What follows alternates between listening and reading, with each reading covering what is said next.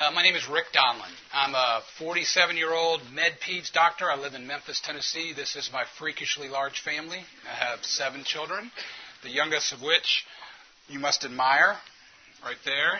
Just had her first birthday last week. That's Helen. Yeah. And um, see if I have any further things to personally connect with you. There is my saintly and wise wife, who you will have more um, respect for probably in 45 minutes than you do now, I think. Um, I know lots of you. Thank you, friends, uh, for being here. I'm going to quickly talk about our work, even though I know many of you are familiar with it. Many of you participate in it. There's lots of people from Memphis in this room. There's lots of students who've rotated with us, so I'm glad they're here. If you don't know about us, um, this is 21 years ago in 1990 when myself and three of my medical school classmates graduated from the school that presently has the number one ranked football team in the United States of America. yes, go Tigers is right. Um, we got together in what was our CMS group, the CMDA group, in 1986 when we started, just after college, and we committed to our to each other. Sort of, I tell people, it was a blood pact that we were going to work together when we finished. We were going to be Christian doctors. We didn't know what that looked like or meant. If you'd asked us then, probably we would have imagined ourselves working in Africa or something, but that's not what we do. Uh, it took a long time to do it. In fact, two years post residency, but we opened up our first medical clinic in the most medically underserved part of Memphis, Tennessee, where I've lived for the last 21 years. And you can see there the uh, three of my classmates and I, and about six or seven people we had duped into joining us in this effort.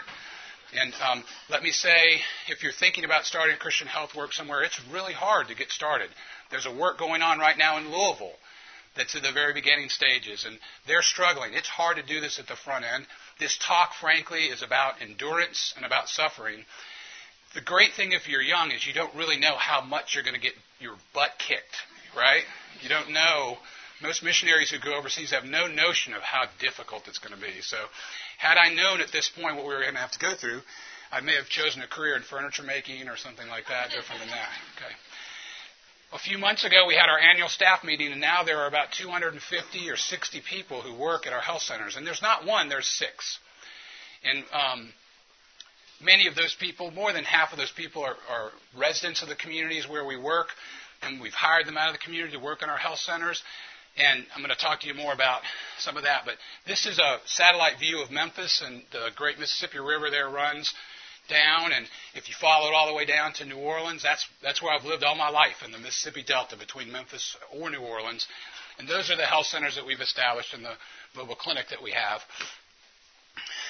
We have begun almost 10 years ago as we moved into the communities, and about half of our physicians now, 15 of our 30 doctors, live in the underserved communities where we have clinics. And we've been planting churches in those neighborhoods and so this is my living room. This is actually many years ago, probably six or seven years ago. But probably the oddest thing that we've done in the last 16 years of Christ Communities is to do house churches. We've learned a lot about it.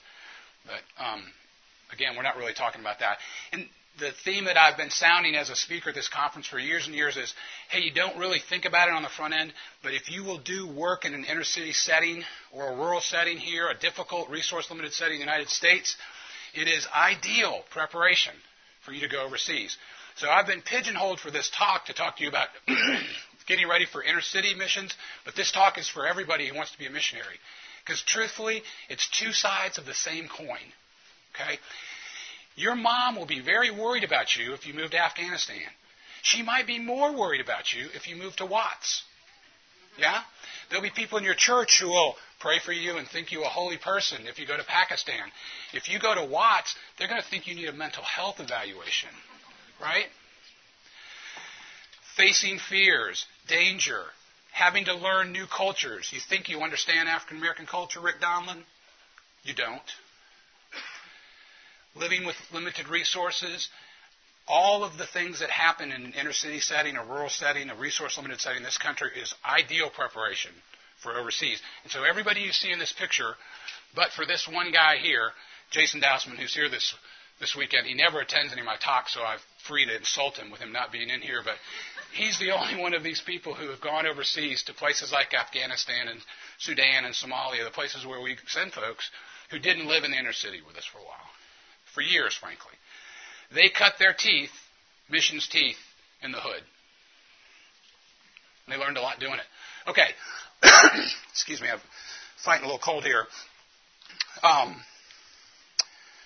so what the what the conference wants us to do for you is identify a problem and then try to give you the solution. And then they give us all of 40 minutes or something like that to do it. So be patient with me. Here are the problems, and let's let's talk about them.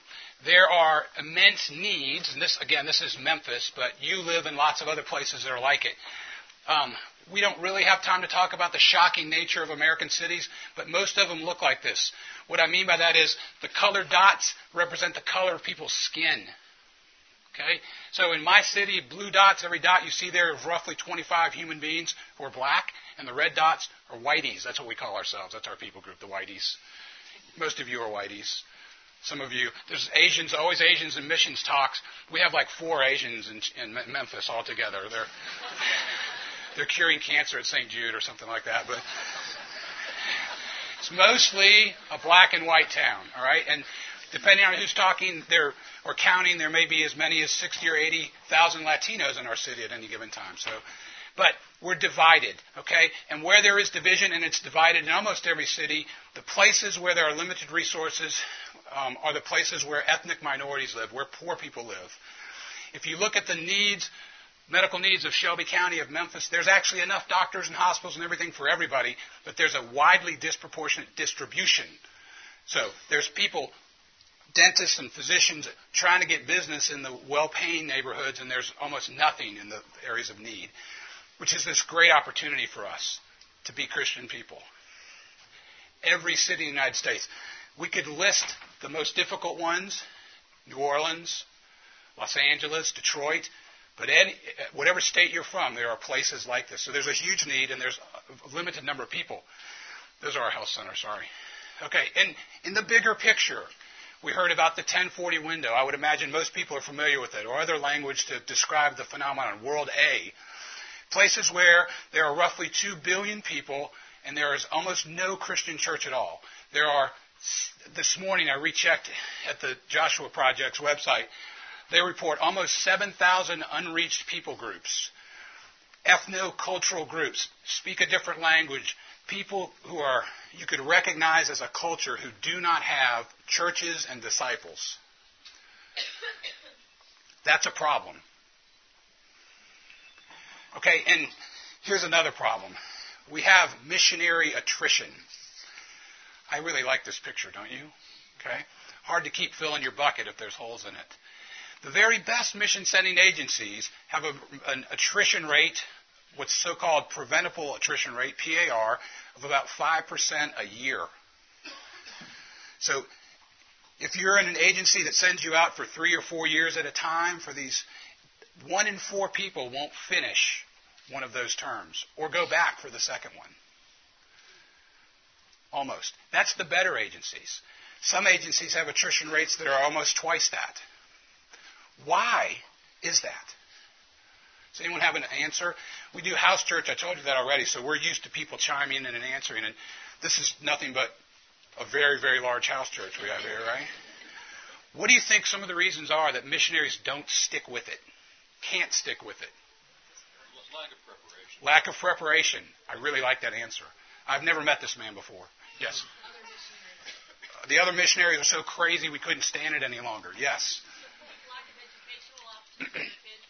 Okay, I can't educate my children. I can't stay here long. They've gotten to a certain age. We've got to go. Burnout and depression. Other ideas? Lack of mentoring. Haven't been prepared. All true. All right, and if you're interested, there's a study you can Google it, Remap, where people looked at a number of agencies, not just in North America but even Europe, and they looked at all the reasons why it happened, and you all listed lots of them it's a little bit hard to look at the research because the answers given were those given by the agency itself. And if you've been around people involved in ministry and missions, you know that sometimes the answer people give for leaving the field might not exactly represent why they left the field. Do you know what I mean by that? Okay. So here's the bottom line. It's really, really hard if you have rose colored glasses about ministry in an inner city or a rural setting or one of these unreached places in the world, you think it's going to be romantic and fun, you're nuts. Okay? It's hard. It's great. It's being part of the single most important thing in the history of the universe. It's aligning yourself with the King of Heaven, but it is identifying yourself with the suffering servant, Jesus Christ. In eight or nine years of living in the inner city in Memphis, in my own family and the families among us, I've seen people take big hits. All right? And in even longer time than that, knowing and supporting and praying for missionaries, I've seen people hurting. I would say it's unusual for missionaries not to suffer at some time or another depression and alienation. It's hard, and that's a problem. Okay, so here's another main theme I want to get to you. Um, something that Nathan Cook, who's here, my partner, one of my partners in crime in Memphis, is going to speak tonight in the plenary session. I think you'd agree with me. When you get in these jams and these difficulties and you're trying to do new ministry, you've got to go to the Bible. The Bible is everything. It goes from this academic thing that you used to like to read and keep up with to, um, to a survival manual. I, I hate to always use war stuff, but Saving Private Ryan, when the when Tom Hanks and the guys are they're in the city and the Germans are coming through with tanks and infantry and they don't know how to fight and he says, "Oh, we need to use sticky bombs." Do you remember that? And they're like, "What the flame is a sticky bomb?" He says, "Oh, it's you know I don't know exactly what he said. It's on page 106 of the Army Service Manual." You use the compound and you use, to, use a sock, a GI sock, and you stick it up underneath the tank and it blows it up. He knew the GI service manual very practically. Okay? The Bible is so ready to help us, so ready to teach us because it's God. The Holy Spirit wrote the Bible. There are other ways to learn God's will for your life, but nothing supersedes this. The Holy Spirit in that book and the Holy Spirit inside of you teach you. And when you need help, there it is. All right, so you gotta, gotta love the Bible if you're going to be a missionary. If you're going to do ministry. If you're going to be a disciple. There are no shortcuts around that. When you start to read it and you start to love it, you start to hear its echoes. All right? And you've heard people say history doesn't repeat itself, but it, it echoes, or that's the way the Bible is. And we're going to try to look at a few things here today, but the Bible, as you dig into it and the Spirit teaches you, you start to see patterns and learn things. And we're going to look at some of those today. All right, and I hope that no one in here is too young to not know what this is. Does anybody know not know what this is? It's Looney Tunes. All right, good. Everybody's loony enough to know what that is.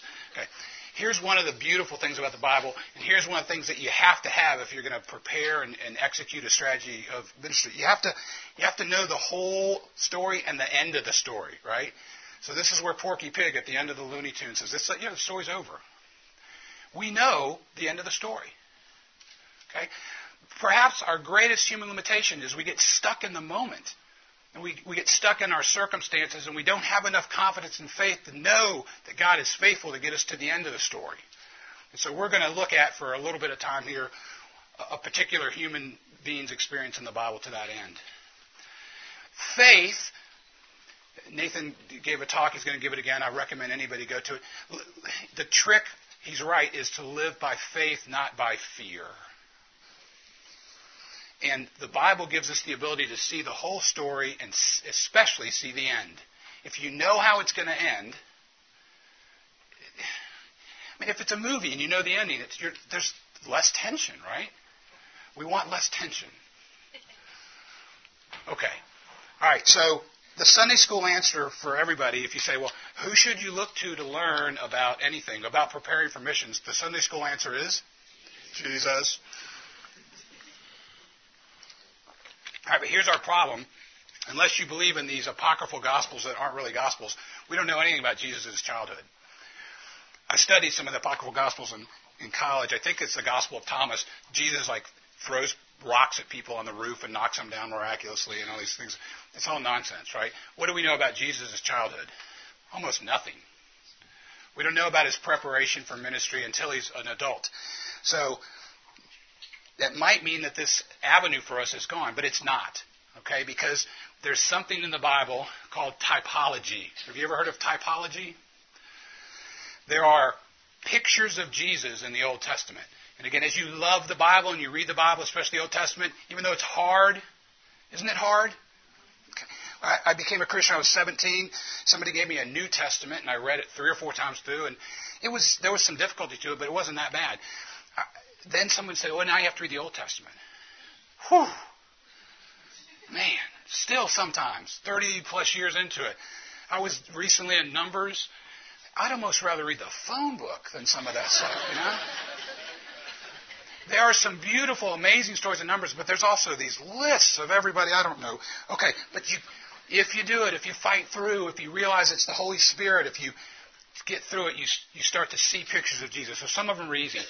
Abraham sacrificing his son, that story is smack full of Jesus, right? God himself will provide the lamb and a father willing to give his only begotten son whom he loves. That's a picture of Jesus for sure. The Passover story, a lamb that's slain and the blood is put on the doorpost to keep the avenging angel out.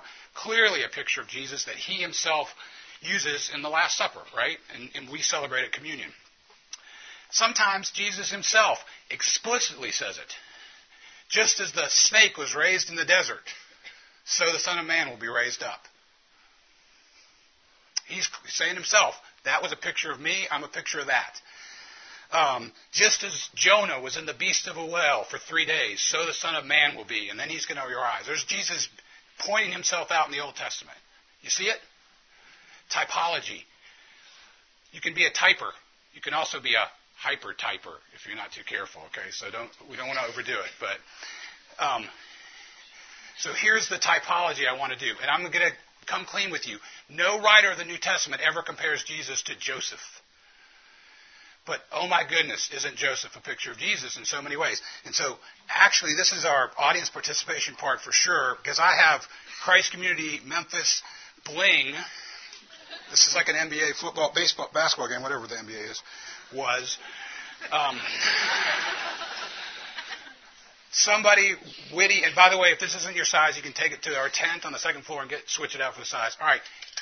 In what way is Joseph like Jesus? Falsely accused? That you? Yeah. All right. I don't know if that's going to. Oh, sorry, ma'am. Yeah. All right. Falsely accused. He was misunderstood by his brothers and falsely accused by Potiphar's wife. Yes. He faced, and he went, and he suffered. Yes, ma'am. He was sold. We're going to talk about that. Would you like gray or black? Gray. Yes, ma'am. Oh, thank you. Yes. Oh my gosh, his brothers, he was sent to his own, and his own did not receive him. She actually quoted the Gospel of John. Outstanding. Not a hyper typer at all. Very good. Yes. They both went to Egypt. Ah. All right. All right. All right. Give it to that guy up there. All right, I'm running out, and that's not going yet. Yes. Oh my gosh, loved by their father. That's so beautiful, right? Joseph's father loves him enough, gives him a coat. Yes.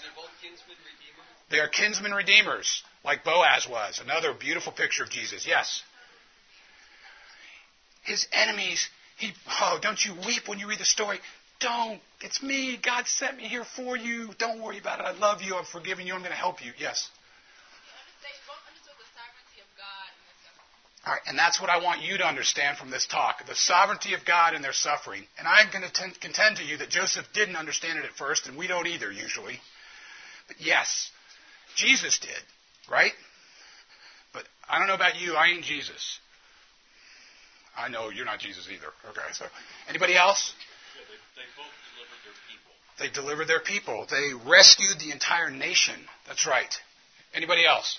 Joseph was given uh, the role of the right hand to figure out what. He is right hand of the king, and he intercedes on the behalf of his brothers with the king. Yes, beautiful. Unrightfully punished, lied about, suffered punishment unjustly. Yes. Anybody else? These are all great. Through Joseph, the nations were blessed. It's an amazing story we don't have time to talk about in, in the way Joseph managed the whole famine. And I used to have trouble with it. Now I think it's beautiful. But yeah, what, what else? They were silent in the face of suffering. Yeah, I think that's a good one. All right, let's keep going. Very good. You guys, super duper.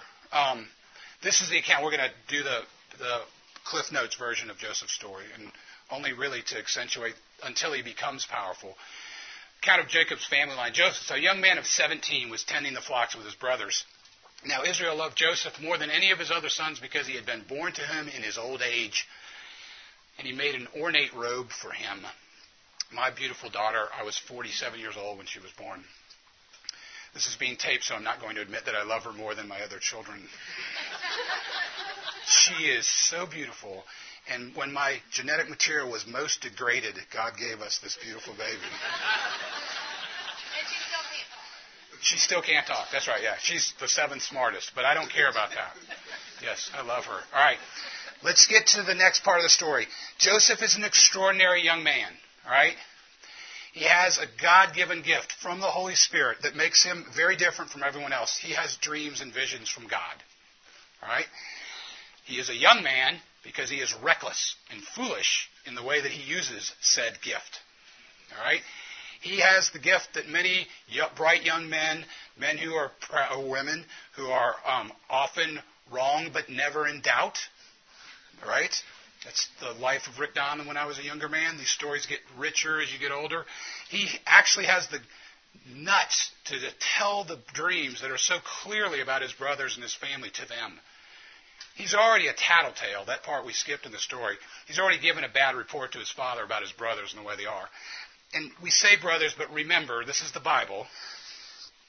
He really only has one whole brother, who at this point hasn't been born, I don't think, Benjamin. All right, and he's got he's got some, a bunch of half brothers, a lot of half brothers. So he's got a gift. He uses it. His brother said to him, as he explained this dream, "We were out gathering the wheat sheaves, and my wheat sheaf," Joseph tells his brothers, "rose up in the middle, and your wheat sheaves all bowed down in honor to it." Oh, that's that's a great story, Joe. Love it. Do you intend to reign over us? Will you actually rule us? And they hated him all the more because of his dream and what he had said. When he told his father as well as his brothers, his father rebuked him and said, What is this, you, this dream you had? Will your mother and I and your brothers actually come and bow down to the ground before you? This was the dream of the sun and the moon and the stars bowing down to him. His brothers were jealous of him, but his father kept the matter in mind. This super duper cool pullover right here is for the person who sees as I see, I might be wrong, the New Testament parallel. She's got a hand up already.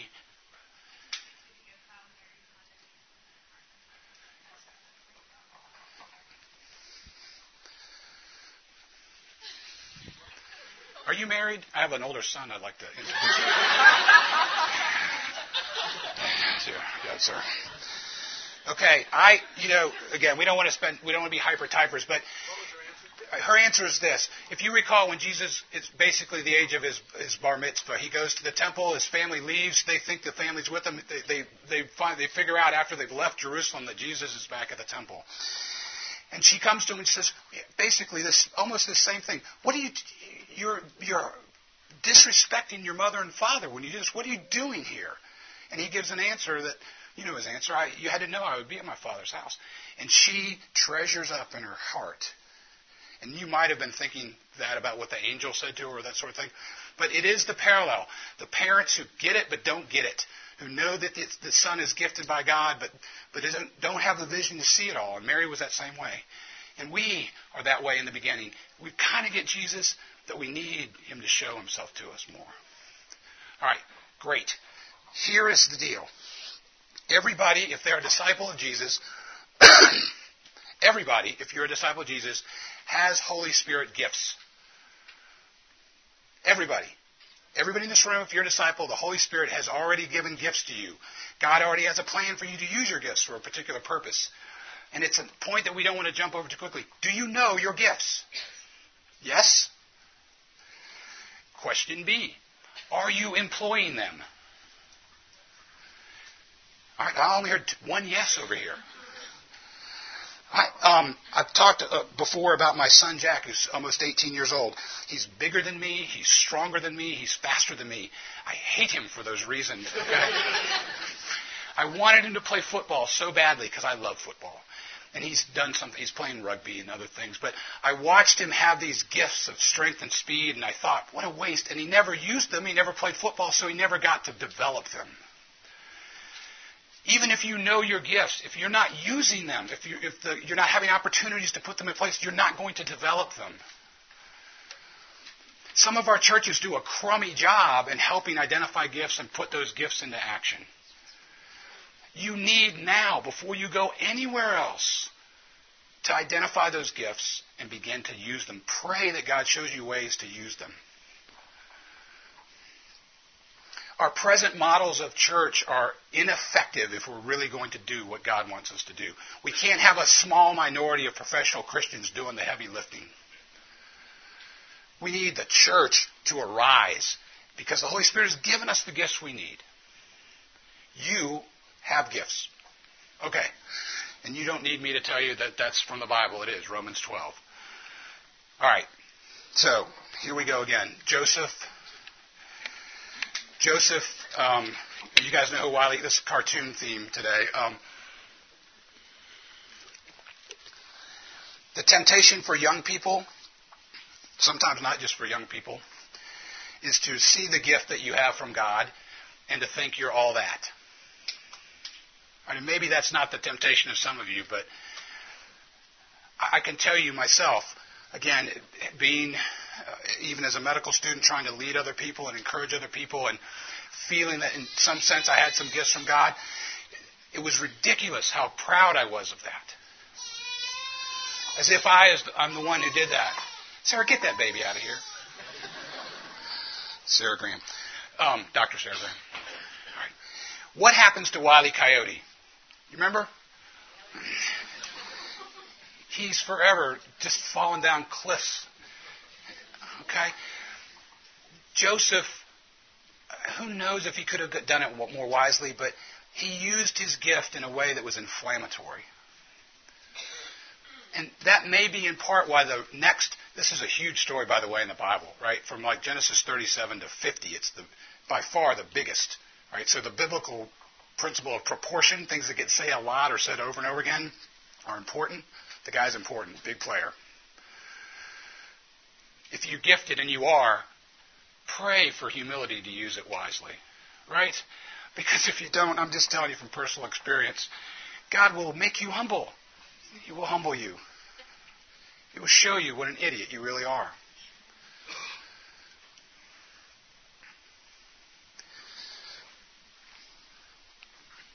Okay. His father loved him. You all have pointed that out. He got special, special attention from his father.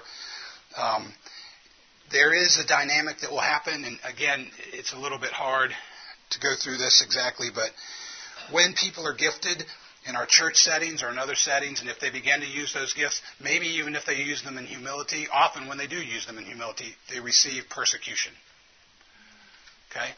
And that is the uniform story of anyone who has been a groundbreaker in the world of missions or anything else. If, I hope you read missionary biographies. They are one after another stories of people having difficulty breaking through. Here comes that dreamer. As Joseph has been sent by their father to find them. Let's kill him and throw him in one of these cisterns and say that a ferocious animal devoured him. Then we'll see what comes of his dreams. So, as you've pointed out already, the very ones who should receive him, his own brothers, are plotting his death. All right, it's a little Sunday school artwork for you there come, let's sell them to the Ishmaelites and not lay our hands on them. This is plan B. On the other hand, if you think this through, this isn't really, like, this could come back to bite you, couldn't it? This is not hiding the body sort of thing, but they were confident enough, apparently, that if they sold them to these slave traders, that they would never see them again. And so that's what they did. For nothing more than using the gifts that God had given him, although he probably did it as a young man unwisely. Okay. his brothers pulled Joseph up out of the cistern and sold him for 20 shekels of silver. And the echo, you can't answer because you're so smart back there. The echo in the Bible, yes. Yes, of course. How many pieces? I was going to try to spend time and figure out how, how many shekels equal a piece because I bet it's really the same amount of money, but it may not be. But there's the echo. It's not exactly the same. Joseph is sold for 20 pieces. Jesus is sold for 30 pieces. It's more. It better be, right? Yeah. yeah. It's Jesus. That's right. All right. Very good. All right. We're just going to make you this point again. All right. If and when you begin to be increasingly obedient, if you hear the things in these conferences, you read the Bible, you read missionary biographies, you move forward in faith, you will you will raise the ire of people. Right, and some of those people will be very close to you. If you're not ready for that, you're you're going to be really surprised and shouldn't be gave a talk a couple years ago here about the story of David and Goliath. The same thing happened in that story. His older brother Eliab, as David is beginning to size up the giant, think about fighting him, mocks him. Who'd you leave those few sheep with in the desert, you little weasel? That's the new, the new living version of it, right? His brother, his older brother, is trying to, to, to question his motives. If you do something some of you have got parents who have very high expectations for you. You've had big investments in your education and all that. You're going to go where? To do what? And some of the knives that are shoved into your armor are going to get through because we're all broken and fallen, right? We never do everything for all the right motives. So the people who know us the best can go, you're just, I've heard this before, you're just a spiritual show off. You're full of yourself. You're like a Jesus thrill seeker. You're not really in this for the right reasons. You like the attention that you get. Why are you going to put your children on the altar of your own self righteous convictions? That's a, that one hurt a little bit, yeah.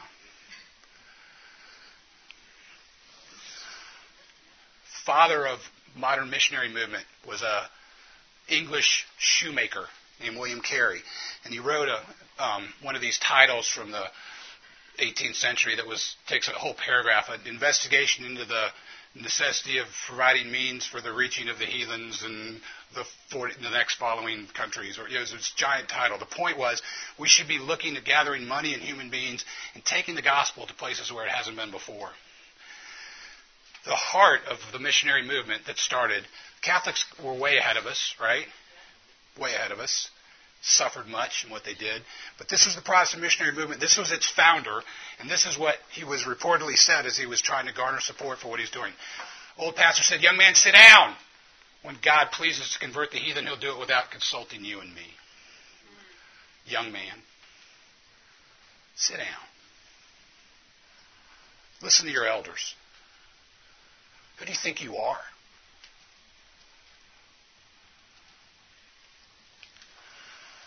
woman in the foreground, I've told this story before, I apologize if you've heard it. This is our friend Lee, who is now a missionary in Ethiopia working with the Somali people group. But several years ago, while she was directing our HIV services in Memphis, I invited her to go on one of our short term trips to Afghanistan for a couple of weeks. And she was excited and scared. She's a 24 year old woman at the time, I think, roughly that age, certainly out of college. And her mother got wind of this. And her mother did the first thing that we always hope doesn't happen. She went to the U.S. State Department website and started reading about Afghanistan.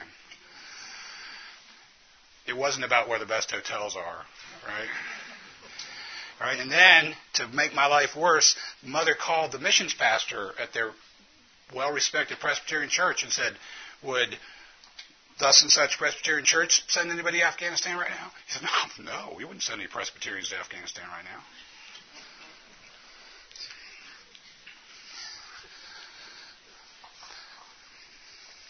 She went. You can tell she went, right? There she is. It changed her life. It put her on a trajectory to be more obedient. She is um, reportedly nearly fluent now in the language that she's learning of, of, Somali, and she is one of our Christ community heroes that we pray for and we're proud of. Engaging, in my book, one of the most difficult people groups on the planet. She had to make her mom mad. And here's a truth that you need to hear Lots of times, the people who are the most resistant and uh, in opposition to what you're going to do, if you're going to be obedient, after you do it, become your biggest supporters. If you have the guts to push through. Now they brag about their daughter living overseas. Where's your tired kid live? My kid lives in Ethiopia.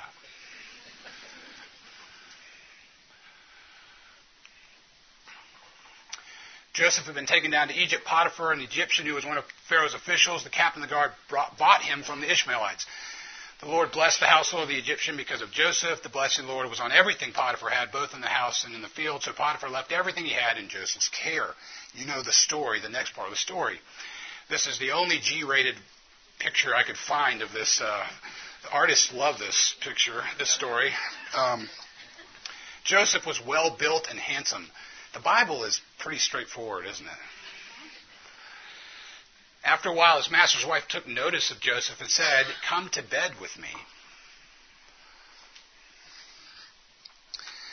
Another reason I know that this story is a picture of Jesus is because he didn't. Right? He didn't come to do anything for himself. He did it for God. His answer to her is, How could I do such a thing against my master and against God? Right? When he had that integrity and that obedience, after he looked that temptation in the eye and said no, she lied on him, right? And again, here is the echo of the New Testament story. Anybody, people, whether you're in the beginning of your career, the middle of your career, or later in your career, anybody who tries to be obedient will be tempted, will face temptation. The stuff you've already got in the back of your head is not going to go away. I wish I could tell you that 31 years after being a disciple, I've got the sin thing swept up and taken care of. If you're going to crash through the wall, you're going to get bloodied. The enemy is not going to let you pass without paying your $200.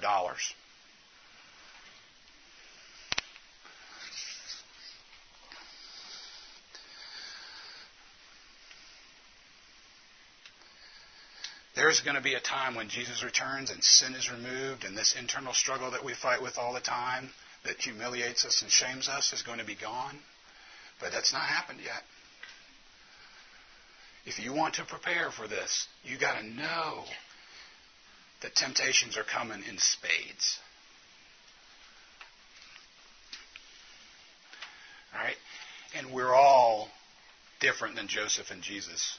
All right? We're all broken and cracked, and we all have our issues and our difficulties. We're made in different ways. Our parents messed us up, maybe. We messed ourselves up. Adam and Eve messed us up. We've made mistakes in the past. We'll make mistakes in the future.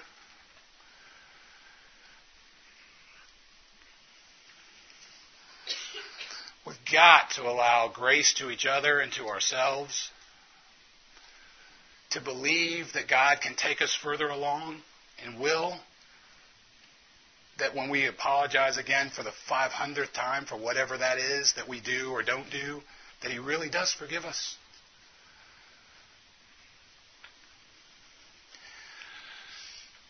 Accusers will come to people who try to do right. We've known missionaries in Afghanistan jailed and charged with murder. Preposterous, right? False accusations the coffee shop that I showed you, the picture where Lee and the other women were sitting in Afghanistan, they shut it down because the mullahs claimed that prostitution was being done in the coffee shop. It was a bunch of Christians trying to connect with Afghans. The accusations come from without, and frankly, the accusations come from within.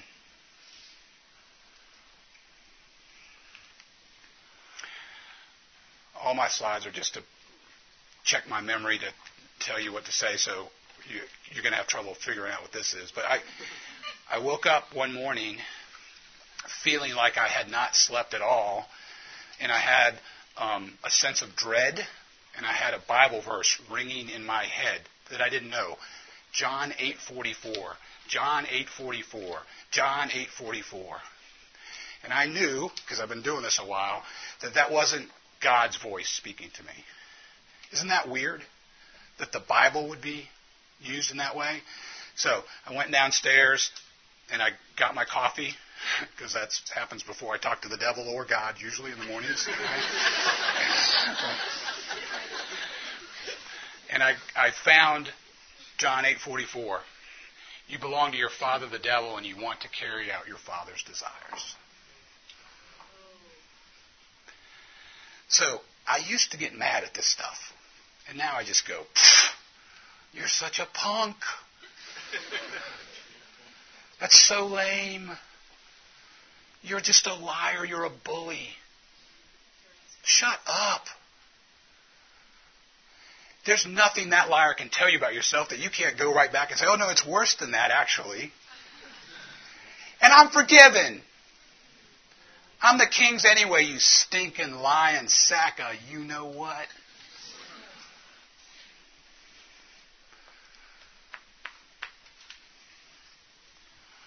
False accusations, true accusations, it doesn't matter. The accuser's against you. You have one who stands in your defense at the right hand of the Father.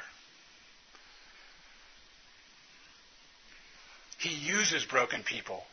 He, that's how he gets glory for himself, right?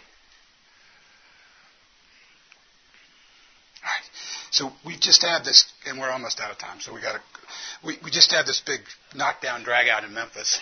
I hope that younger disciples here, it's not the only thing to be concerned about in our Christian life, but we need to be concerned about unborn life. Okay? And in our culture, the preeminent value of everything is autonomy and freedom of choice, and that's what drives this issue here. There's a clinic in Memphis that has, for years, only done pregnancy terminations, and they're just now going to begin offering primary care. So you can have an abortion or you can have primary care, or, or I'm sorry, prenatal care, excuse me, prenatal care. And for many Christian people, that's like, how could that doesn't make a lick of sense? That's because you believe, if you are offended by that notion, that the life of an innocent child is higher than the choice of anybody. Okay? If you're not with me on this issue, just hang in there. We'll be through these slides in a second. The Christian church, especially the younger people in the Christian church, should not abandon this issue. Have we done a bad job of making it seemingly the only issue? Yes. Are there older, older Christian people who have ignored lots of other things like the poor? And yes, but we should be champions for unborn life. We should be willing to speak and even take abuse for that. All right, so we decided, we prayed, our elders met at the beginning of the year. One of the things we're going to try to do this year is see if we can find out how God would help us reduce the number of abortions in our city. And we came up with some plans, and I don't want to talk about them because they're all being recorded, but one of them, which has already happened, is we began to compete with Planned Parenthood. That's the bad guys. Um, who have painted themselves as the good guys, actually, for funding. We're a federally qualified health center. We went after about $760,000 that they've been receiving every year from the federal government to do contraception and STD testing and everything but for abortions. And um, we, we got it.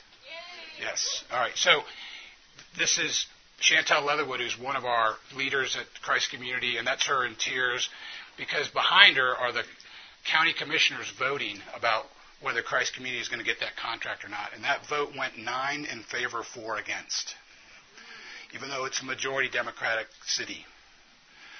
The reason I'm telling you this is we got beat up in the media and in public on this. They said things about Christ's community that weren't true. They made fun of me. Can you believe that? They said I was a, a psychic, and one uh, there's a columnist in the paper who took up their cause. Um, if we're going to do these things, we're going to face difficulties. Lies. So Joseph, uh, fulfilling the common saying, no good deed goes unpunished, um, for his faithfulness in not sleeping with his master's wife is thrown into jail.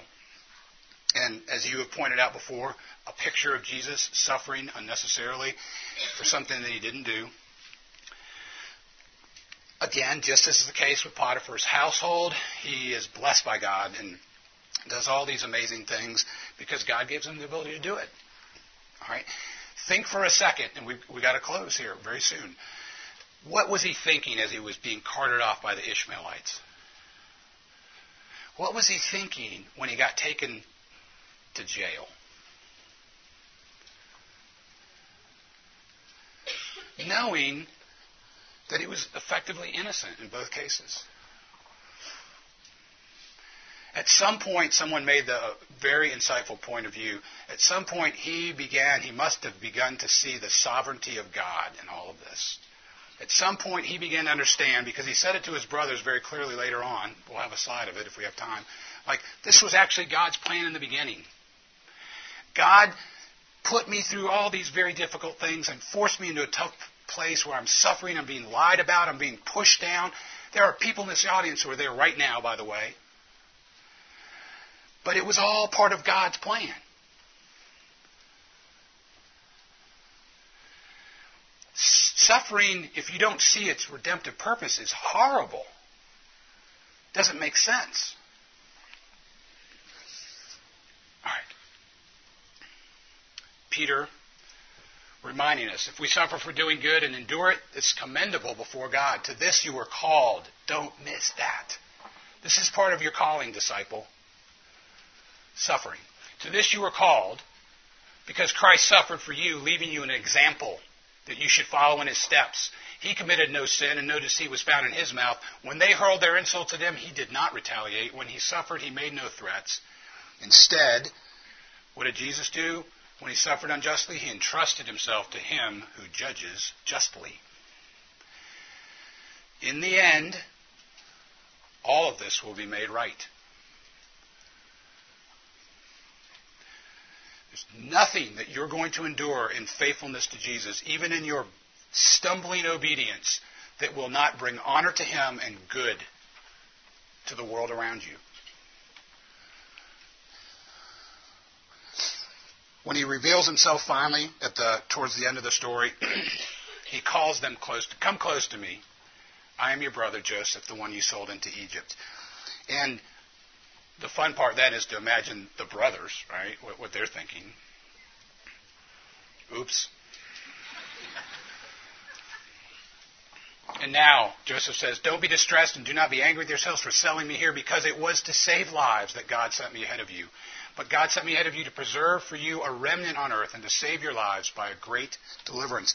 God, in His wisdom, used even the harm that you meant to me for good God, in His wisdom, will use whatever difficulties you endure for good. It is normative to suffer, disciples. Do you have a theology of suffering? So most American Christians have a theology of happiness. I'm a saved disciple of Jesus and I'm going to pray for the things that I want and I'm going to be happy as a disciple. No, this is not really how it works. The most gifted of us suffer the most. Joseph suffered. Jesus is our model. Suffered. Want to be like Jesus? Suffer. Accusations, lies, internal spiritual assaults, physical harm, emotional harm, difficulties in our marriages, with our children, with our lives.